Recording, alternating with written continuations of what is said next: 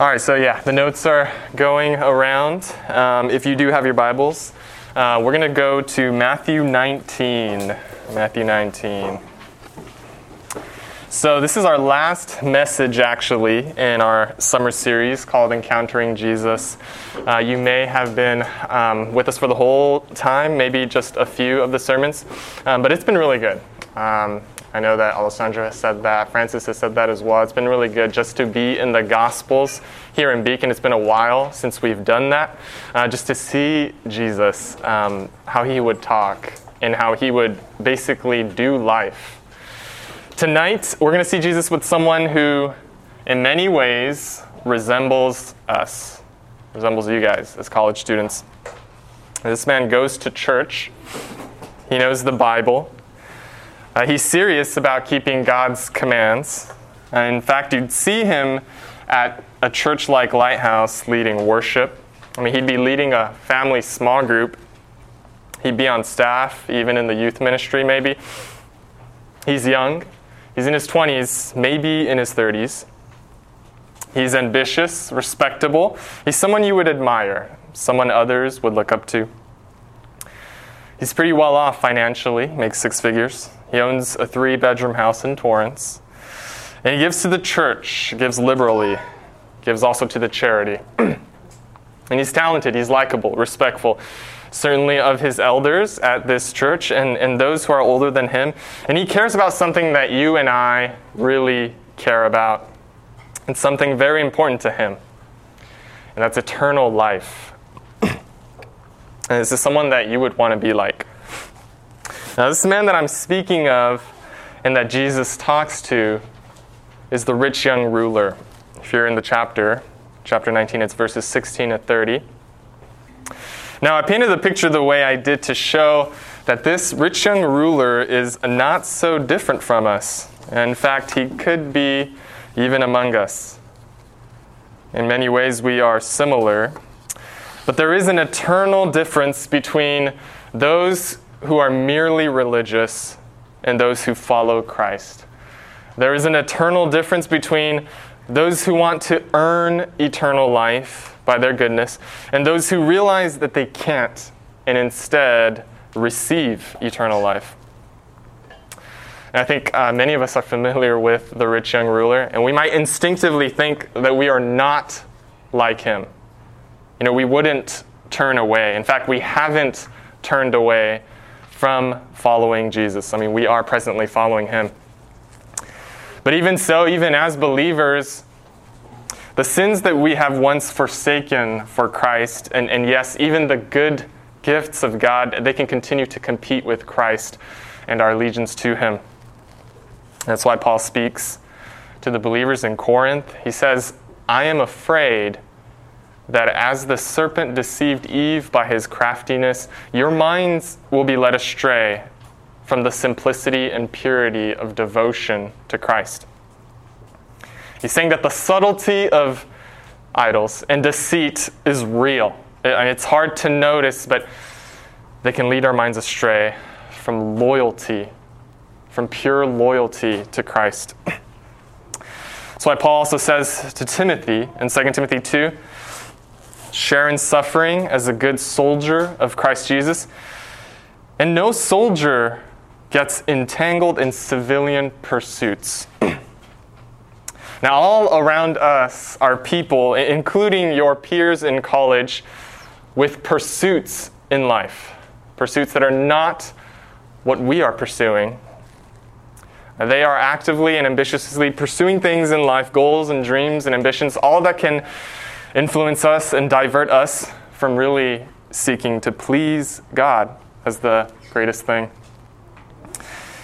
And finally, the writer of Hebrews says in chapter 12, let us also lay aside every weight and sin which clings so closely, and let us run with endurance. the grip of sin can be strong, it can be so close to our hearts. And even if it's not outright sin, there are things that weigh us down so that you're no longer running for Christ. Instead, you find yourself running for your own ambition to make a name for yourself, or you're running for the pleasures of this world, for what's entertaining, for what's fun, for, for stuff that make your life comfortable, you find yourself running to achieve and accomplish and attain, building up your resume, your portfolio, so that you would find security and rest not in Christ, in His provision, but in a decent job, a stable income, a good community. That is that becomes your ultimate source of security and rest. and so this is why even as believers, we need to see Jesus with this rich young ruler and we need to hear what Jesus says to Peter and the other disciples. we need to let the word of God and speak into our lives so that we examine for ourselves, you know, what are those things that we might find harder to give up for Christ. And we need to be convinced that it is far better to give up all and to give up what it might be dearest to our hearts and to follow Christ. So, that is the key idea. Um, you can see in your notes the key idea of this passage. Following Christ is far better than clinging to anything else. Um, this passage, verses 16 to 30, 30 um, we're going to break this up into two parts the tragedy and the reward. And so let me pray for us as we read God's word. Father, we come humbly. We come asking that you would search our hearts and that you would let your word do its work to convict, where there is sin, to give hope and encouragement, where there is discouragement, uh, to give life for all of us in this room. Help us see Christ and his glory tonight. In your son's name, amen. Let me read from verse 16. and behold, a man came up to him, saying, Teacher, what good deed must I do to have eternal life? And he said to him, Why do you ask me about what is good? There is only one who is good. If you would enter life, keep the commandments. He said to him, Which ones? And Jesus said, You shall not murder, you shall not commit adultery, you shall not steal, you shall not bear false witness, honor your father and mother, and you shall love your neighbor as yourself. The young man said to him, All these I have kept. What do I still lack? And Jesus said to him, If you would be perfect, go, sell what you possess, and give to the poor, and you will have treasure in heaven. And come, follow me. When the young man heard this, he went away sorrowful, for he had great possessions. And Jesus said to his disciples, Truly I say to you, only with difficulty will a rich person enter the kingdom of heaven. Again, I tell you, it is easier for a camel to go through the eye of a needle than for a rich person to enter the kingdom of God.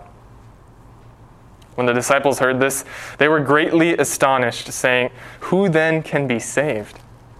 But Jesus looked at them and said, With man, this is impossible but with God all things are possible. Then Peter said in reply, See, we have left everything and followed you. What then will we have? Jesus said to them, Truly I say to you, in the new world, when the Son of Man will sit on his glorious throne, you who have followed me will also sit on twelve thrones, judging the twelve tribes of Israel and everyone who has left houses or brothers or sisters or father or mother or children or lands for my name's sake will receive a hundredfold and will inherit eternal life. But many who are first will be last, and the last first.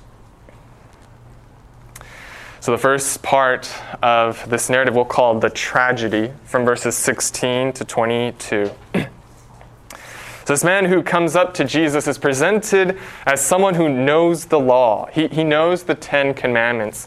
In Luke's account, he's called a ruler. which means that he's probably a ruler of the synagogue, even a member of the Sanhedrin. In any case, he's a religious leader. He's respectful of Jesus. He recognizes this rabbi's authority. That Jesus doesn't teach like the scribes or the other teachers of the law. In fact, in Mark's version, it says that the man ran up to him and knelt before him. Now, that's not something that an arrogant religious Pharisee who would try to test Jesus, it's not something that um, yeah, an arrogant religious leader would do, even if it was for the sake of flattery. So there's sincerity to this young ruler and deference in calling Jesus teacher. Now, one thing to note here is that in all three accounts of this interaction between the rich young ruler and Jesus, what comes right before this is people bringing children to Jesus. In Matthew's gospel, since chapter 18, which is the previous chapter, Jesus has been explaining that unless you become like children, you will not enter the kingdom of heaven. And you can see chapter 19, verse 14 says that the kingdom of heaven belongs to such as these, those who are like children. In what sense? Well, those who are helpless, and those who are absolutely dependent on someone greater. So the rich young ruler here serves as a foil to childlike faith. Instead of someone who humbly depends on God alone, the young man is someone who relies on his riches and his good works. He's self sufficient. He's like the Laodiceans in Revelation 3 who say, I am rich and have become wealthy and have need of nothing. But in that chapter, Jesus tells them, You do not know that you are wretched and miserable and poor and blind and naked. So the rich young ruler, he doesn't fully see that he is spiritually bankrupt. but he does sense that there's something missing in his life, something lacking. And knowing that Jesus is a distinguished rabbi and would have answers, he wants to ask Jesus this burning, longing question that he has. He says, Teacher, what good deed must I do to have eternal life? And now note that he asks this question because he doesn't have assurance of eternal life. He knows the law, but he still feels that there's something beyond the law that he has to do to obtain eternal life. It could be that he thought maybe a large sum of money for almsgiving would do it. This would s- secure and merit God's favor. There is a, a scribal saying, a legislation that said the amount you give for almsgiving it's to be limited to one fifth of your property. And so maybe he thought he could just give more. Now it's similar to Peter, who, if you were here for last week's sermon, in Matthew 18, the previous chapter, we learned that according to the scribes, forgiving someone three times was sufficient. And so Peter thought he was being generous by saying, Shall I forgive seven times? So, in a similar sense, the rich young ruler may have thought, maybe there's more that I can give. Or at least there must be something more I must do beyond the law. Some greater good that I can do to have eternal life. And there it is. There, there is the deception about living for God. Sometimes we think living for Jesus, living for Christian, uh, living the Christian life is, is doing more of something. You know, I must forgive more. I must obey more. I must serve more. I must give more. I must work more. I must study more. Well, living for Jesus is not just doing more, it's not just following rules. It's not just about using the resources and talents that you have. You can do all of those things and lose sight of the relationship. You can be consumed with doing more and more things, and it becomes no longer about Christ, no longer about pleasing God. It's become all about what you have done, so that you start to feel entitled You feel like you earned something, like you deserve God's blessings, His favor. And when you don't get what you want from God, you feel like you've been cheated. now, this young ruler has missed the point, and Jesus knows it. So in verse 17, Jesus says, Why do you ask me about what is good? Now, there is only one who is good. And Jesus knows that this young man, he doesn't truly understand what good is. He thinks that there's some good beyond what is written in God's perfectly good law so that he could have life. but Jesus is saying if you want to know what good thing you need to do to have eternal life, don't dismiss God. Because he's the one who is absolutely good and he's the one who defines goodness. So Jesus is turning this young man's attention to God and his word because his perfect goodness is already revealed there in the law. That's why he says next, if you would enter life, keep the commandments. if you want life, you already know what to do, it's all there. then how does the man respond? Verse 18 Which ones? Now, which commandments do I need to keep so that I can obtain eternal life? Now, from that question, he, he's still not getting, getting it. you know, presumably, you keep all of them. but Jesus, he, he answers graciously and he says, it's the second half of the Ten Commandments plus the second greatest commandment. Why doesn't Jesus say all of the Ten Commandments? Or why doesn't Jesus just say the first half of the ten, which focuses on God? Why bring up the commandments that focus on man's relationship with others?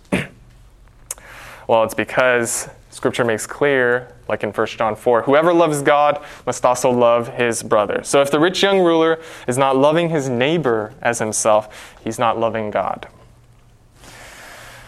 So Jesus says the second half of the Ten Commandments, but Jesus speaks to each individual. He no- noticed that there, there's one commandment in there that Jesus leaves out, one commandment missing from the second half of the ten. which one is it? Verse 18 and 19 say this You shall not murder, you shall not commit adultery, you shall not steal, you shall not bear false witness. Honor your father and mother, and you shall love your neighbor as yourself. now, the one that Jesus doesn't say is the 10th commandment you shall not covet.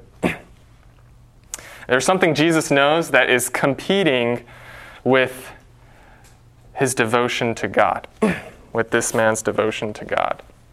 In verse 20, this man says, All these I have kept. And we don't have to doubt his sincerity. I think he really believed that he kept all of them. But he's like the older brother of the prodigal son who told his dad, Look, these many years I have served you, and I never disobeyed your command. This rich young ruler is like the Pharisees and scribes who think they're one of the 99 righteous persons who need no repentance. This young ruler is like the Pharisee who prayed, Thank God that I'm not like this tax collector, that I don't cheat people, I'm not unjust, I'm not an adulterer. This rich young ruler's morality, his sense of goodness, was limited to external obedience. He, he didn't deal with the sinful thoughts and desires of his heart. And he, he knows, he knows that there's something missing. That's why he says in verse 20, What do I still lack? I mean, he wouldn't have asked this if he was confident that he was perfectly righteous. He doesn't have assurance of eternal life. He's missing something, and Jesus points it out for him. Verse 21. Jesus said to him, If you would be perfect, Go, sell what you possess and give to the poor, and you will have treasure in heaven. And come, follow me. if you want to be wholeheartedly obedient to the will of God, Jesus says, Give up all that you have. Love the poor, your neighbor, by giving your money to them. And then come, and follow me. And Jesus knew that what was ruling this man's heart was not the will of God, it was this man's wealth. Now, this selling of all possessions and giving to the poor isn't what Jesus necessarily commands every disciple to do, although, of course, we all ought to be willing to. But for this rich young ruler, Jesus targeted what he knew competed with allegiance to himself. and what Jesus asked of this young man isn't give up everything you have and just follow me. Know, Jesus made sure to tell him uh, that this man, this rich young man, wasn't going to come out in the red. You know, verse 21, Jesus promised him, You will have treasure in heaven. Uh, the, the young man should have responded the way Jesus tells in a parable on the kingdom of heaven back in chapter 13 of Matthew.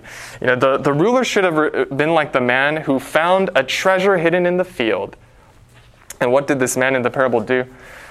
It says that from joy over it, from joy over discovering this treasure, he goes and sells all that he has and buys that field with joy, selling all so that he could have treasure in heaven, uh, so that this man in the parable could have treasure. But it wasn't so for the rich young ruler. Instead, verse 22, when the young man heard this, he went away sorrowful for he had great possessions. Luke's account says that this man became very sad. In Mark, he was saddened and he went away grieving. Now, this is the tragedy. When presented with an offer of infinitely far greater worth, when presented with treasure in heaven, that you are unable to let go of that thing that you love more than God. Borrowing the words of Jim Elliot, missionary martyr, the great tragedies that you can't give up what you cannot even keep to gain that which you cannot lose. Here is a man who would rather gain the whole world and lose his soul. And this young man's sorrow was a worldly sorrow. It did not produce in him repentance. And he was sorrowful because he didn't get what he wanted. He wanted both eternal life and his wealth. But Jesus' words should have rung in his ears You cannot serve God and money. And the, and the amazing thing is that in, in God's way of salvation, when, when you do have Christ exclusively, you are given greater riches, ones that will not perish. But for him, in choosing earthly wealth over eternal life, he would lose both. And of course, we, we don't know what ultimately happens to this rich young ruler. You know, did he ever confess? Did he ever repent? Did he ever turn to Jesus? We don't know.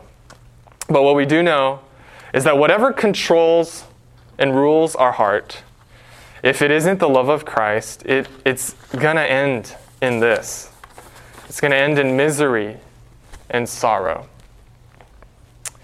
Think of those around us I mean, who are guided and, and even unknowingly controlled by their future plans to have a good career, to have certain close relationships, to have a boyfriend girlfriend marriage, to keep a reputation, being sociable, likable, fun, even godly, even, um, yeah, being put together.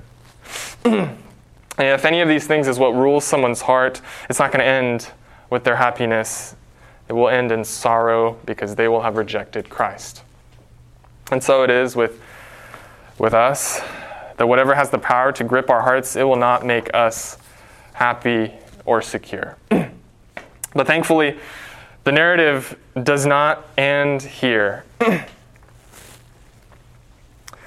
Hebrews 11, verse 6, as I wrote it in your notes, it says that whoever would draw near to God must believe that he rewards those who seek him. You know, for the rich young ruler, he came to Jesus not with faith, but wanting to rely on more works.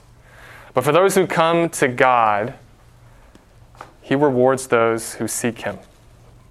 And so we'll, we'll see how this is so in the second part of the narrative the reward. and as we work through the rest of our passage, we're going to identify some of these rewards to see why following Christ is far better than clinging to anything else. So, verse 23, Jesus shifts gears. He now turns from the ruler to the disciples to teach the disciples. now, um, verse 23 says, Truly I say to you, only with difficulty will a rich person enter the kingdom of heaven. He says, in fact, um, he, he wants to make it absolutely clear, and so he gives them a word picture. It's a vivid one. That it would be easier for the largest animal in their day to day experience, which is a camel, be easier for a camel to go through the smallest opening that they know of, which is the eye of a needle.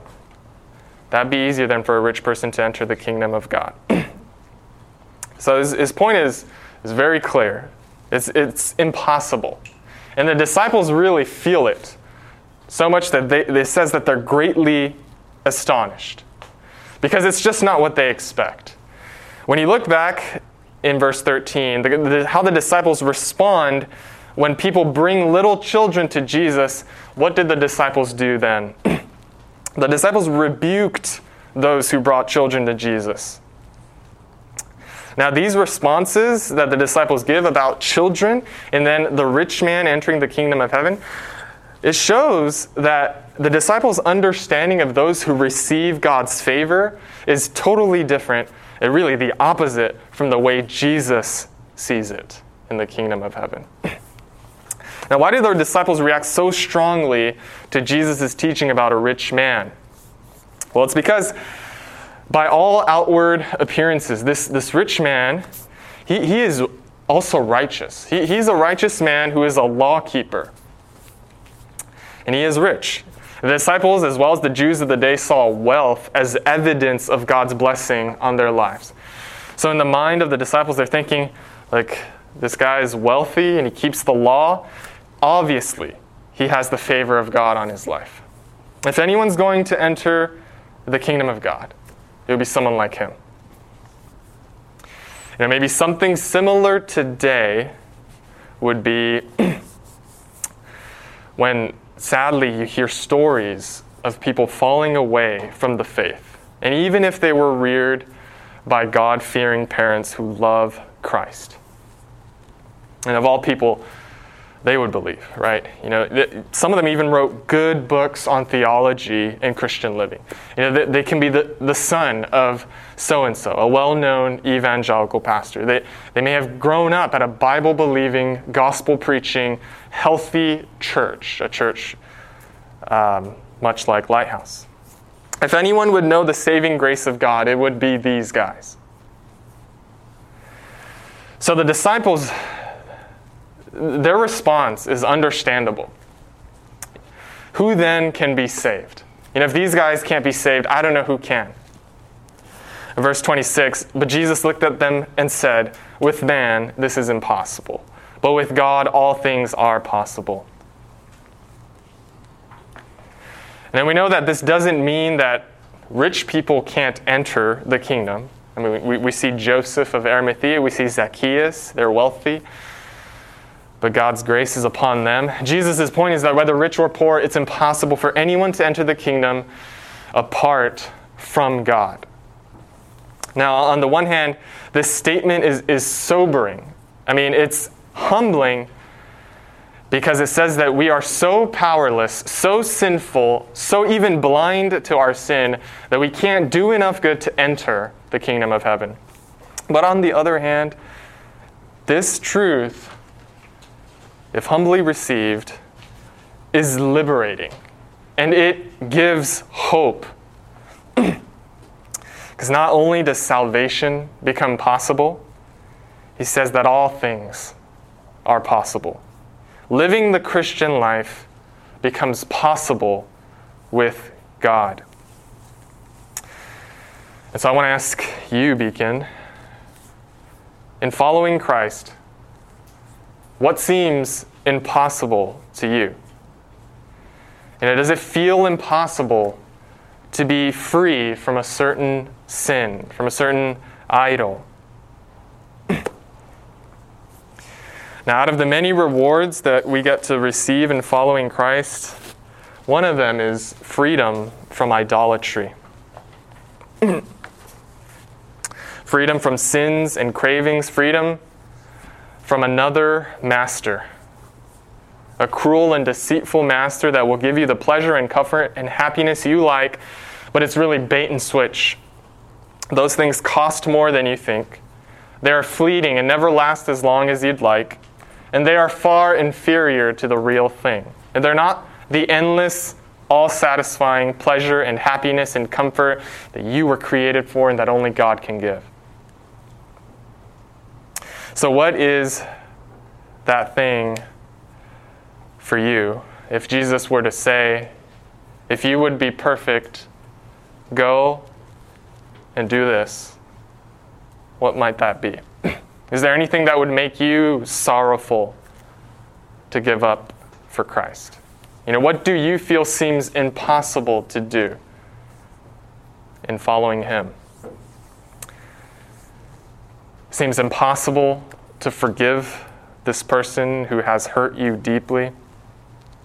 Seems impossible to be finally free from lust and porn. It seems impossible to not give in to same sex attraction and instead pursue holiness. It seems impossible to be content if you don't get into med school or the grad program that you want to get to, what you worked so hard for.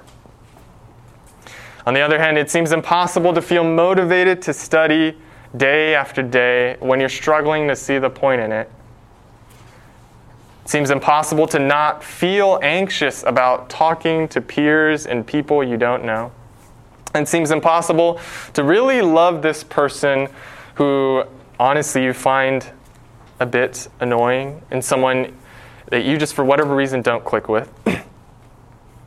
it seems impossible to trust God when this happens. now, when you follow Jesus, This, this truth, this statement that with God all things are possible, when you follow Christ, your life can change. You can actually not be controlled by these sins, whether it's bitterness, sexual sin, discontentment, laziness, anxiety, fear, anger. You can be more like Christ. Do you believe? Do you believe that if God is for you, who can be against you? Now we move on. Verse 27 Peter and the disciples, unlike the rich man who couldn't give up his possessions, these disciples give up everything and they follow Christ. And so Peter can't help but respond, Well, what is there for us? You know, what then will we have? And Jesus is kind and doesn't say, Peter, you, you don't need to worry about that. Just trust me and follow me. Although he probably could have said that. Jesus doesn't give a direct rebuke either. Instead, Jesus actually answers Peter's question and says that there will be a reward. And Jesus, verse 28, Jesus said to them, Truly I say to you, in the new world, when the Son of Man will sit on his glorious throne, you who have followed me will also sit on 12 thrones judging the 12 tribes of Israel. So, in short, there is a special place for the apostles in the kingdom. They'll have a position of authority ruling their ethnic people. They're last right now, but they'll enjoy privileges of prominence later. but the point here is that we can learn from this that there are specific rewards individually tailored for his people. So, not only for the apostles, it's really for anyone who follows Christ. That's why he says in verse 29 And everyone who has left houses, or brothers, or sisters, or father, or mother, or children, or lands, for my name's sake, will receive a hundredfold and will inherit eternal life. Now, what Jesus had been teaching the disciples personally in the final days and weeks as he goes up to Jerusalem. Jesus had been teaching the upside down nature of the kingdom. There will be a role reversal. Verse 30 Many who are first will be last, and the last first. So, in this life, many who are considered great and prominent and self sufficient in this world will end up being last. But those who have humble, childlike faith will be exalted at the proper time, even if, if, if not in this lifetime. But um, when you read the other Gospels besides Matthew, it becomes clear that although riches are to be enjoyed primarily in heaven, those riches are to be enjoyed now. The rewards are not exclusive to the future. That's why in Mark it says that those who've left all these possessions, all these relationships, will receive a hundred times as much now in the present age, at this time.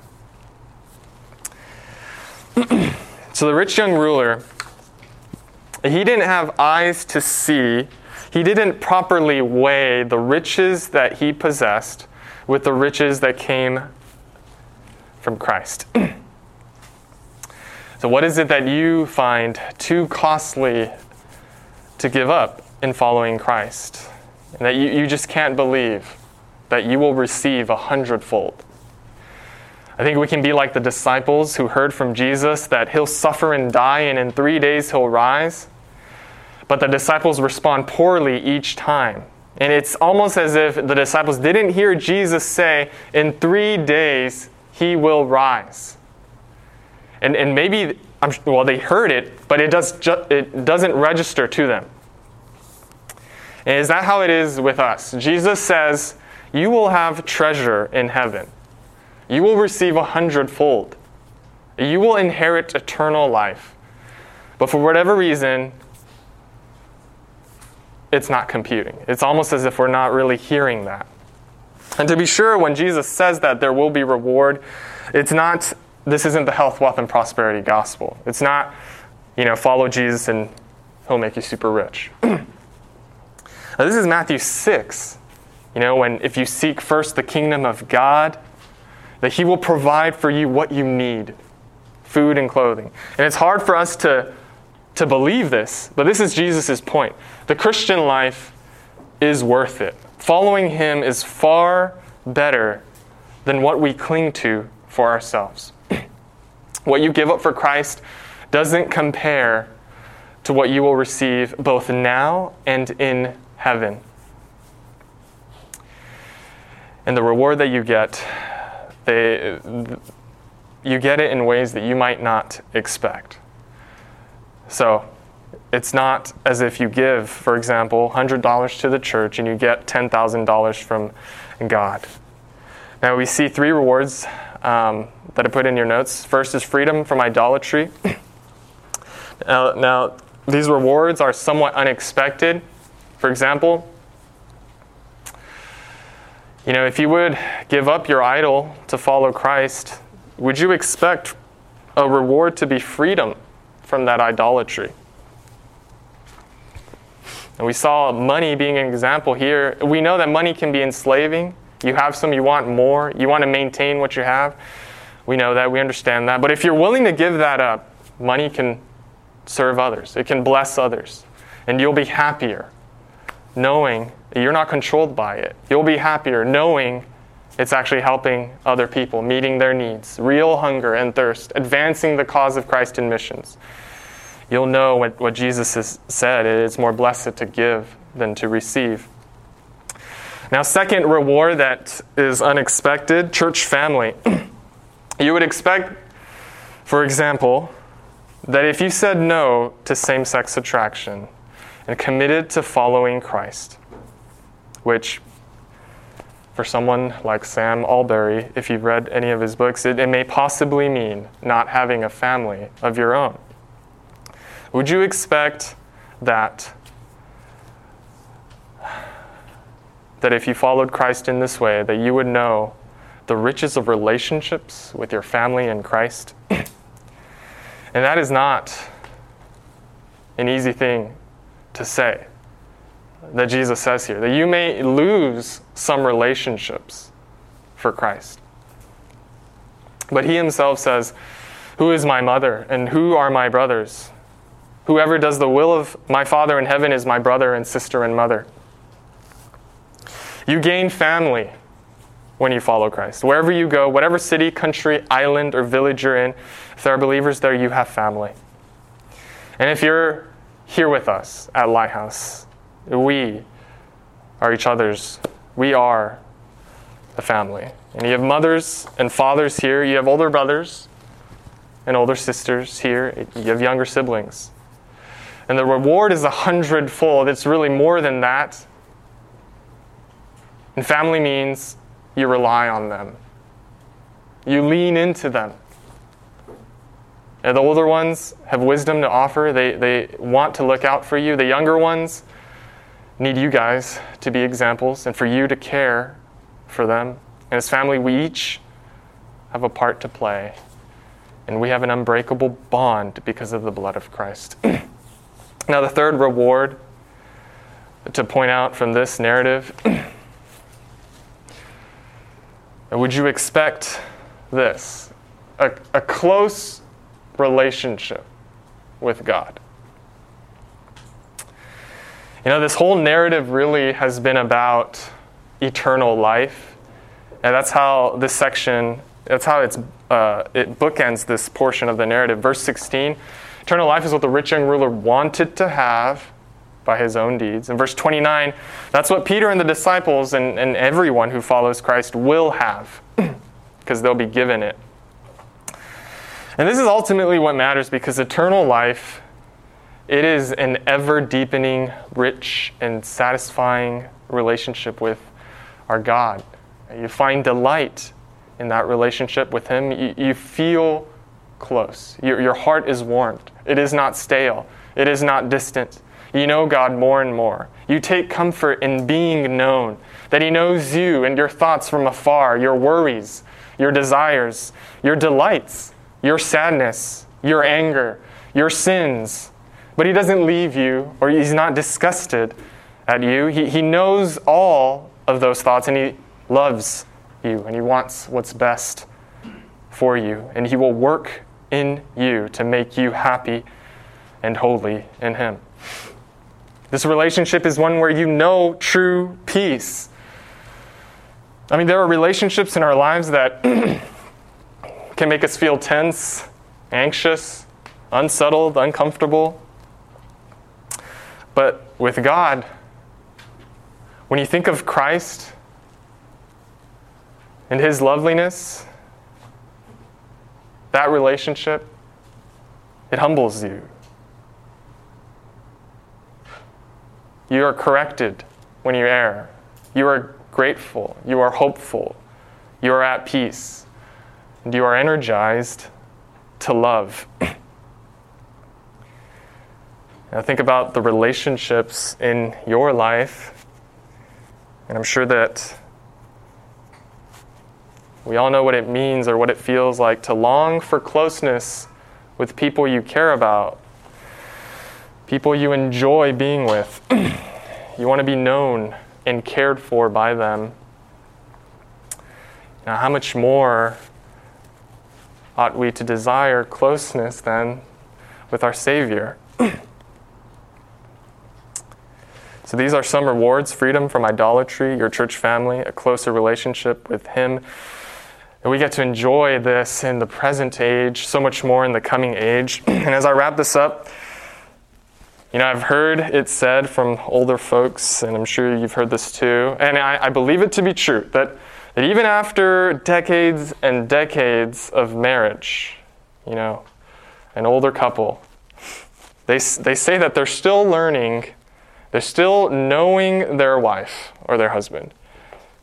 You're still discovering something new about the other person. You're still finding new delights in your, in your best earthly friend. And how much more so in our relationship with Christ? We'll always be learning, we'll always be knowing Him, we'll always find fresh delight in Him We'll always find new expressions, new evidences of His loveliness. and Beacon, so I want to urge you shall we not endeavor to enjoy Him, enjoy Christ in His riches more and more as we follow Him? and let me pray for us.